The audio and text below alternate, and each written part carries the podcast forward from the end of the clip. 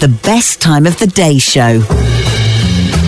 One night on the show, I don't know where we how we got to it, but it seemed like a really good idea to invent an entirely new country.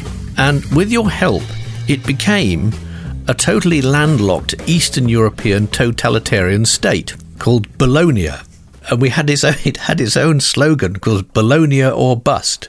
And the thing was that X was silent because I got that bit from I think was it Enver Hoxha or whatever, who was the supremo of Albania uh, for donkey's years until his death, until Albania fell apart. I think at that particular point. So I based uh, the character in charge of Bologna on him and sort of Tito and all those sort of people, and uh, thought it'd be a good idea. And there's there's somewhere else, somewhere in the uh, the former USSR as well, who uh, has done all sorts of weird and wonderful things in his real country. Which, when you put them in the the idea of Bologna this totalitarian state, they seem entirely plausible.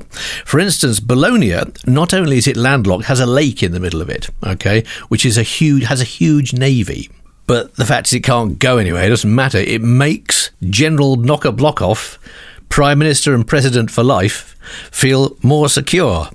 Because if you go against anything of the edicts of General Knocker Blockoff, who hangs out at a place called Alexgrad, would you believe, which was your suggestion, not mine, uh, you will be taken off for re education. Now, the only export from Bologna is sausages, and we're still not entirely sure what they're made of, but the population is decreasing all the time as the exports increase. Uh, but they're fairly sort of tasty sausages, bearing in mind that uh, the uh, only food stuff that there is available to eat for the citizens of Bologna are turnips. That's all there is.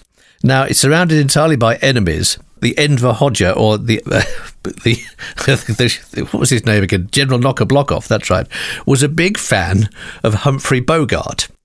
And Humphrey Bogart sadly passed away in 1956, I think it is. And so, therefore, so wrapped up in the whole idea of uh, Humphrey Bogart was uh, General Knocker that he decreed that every year should in fact be 1956, eh, maybe 1953 actually, and so therefore they would have in the town square the surviving members, the ones who hadn't been sent to be re-educated and turned into sausages, uh, who were or weren't in the huge standing army and navy that he had. He had no aeroplanes, and that they would stand there, and as the large turnip would come down over the palace, they they would actually count down, saying goodbye to 1956 or 1953 and 10, 9, 8, 7, 6, 5, 4, 3, welcome to 1956, 53. And it also made it easier on calendars as well.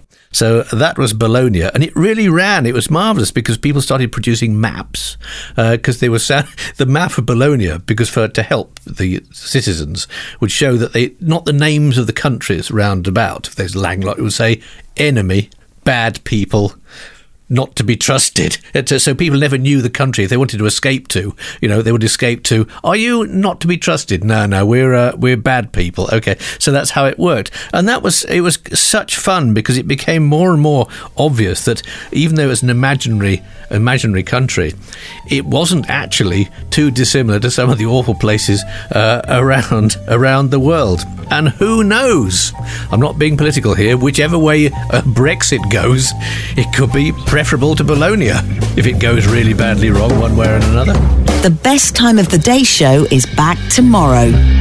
La di da.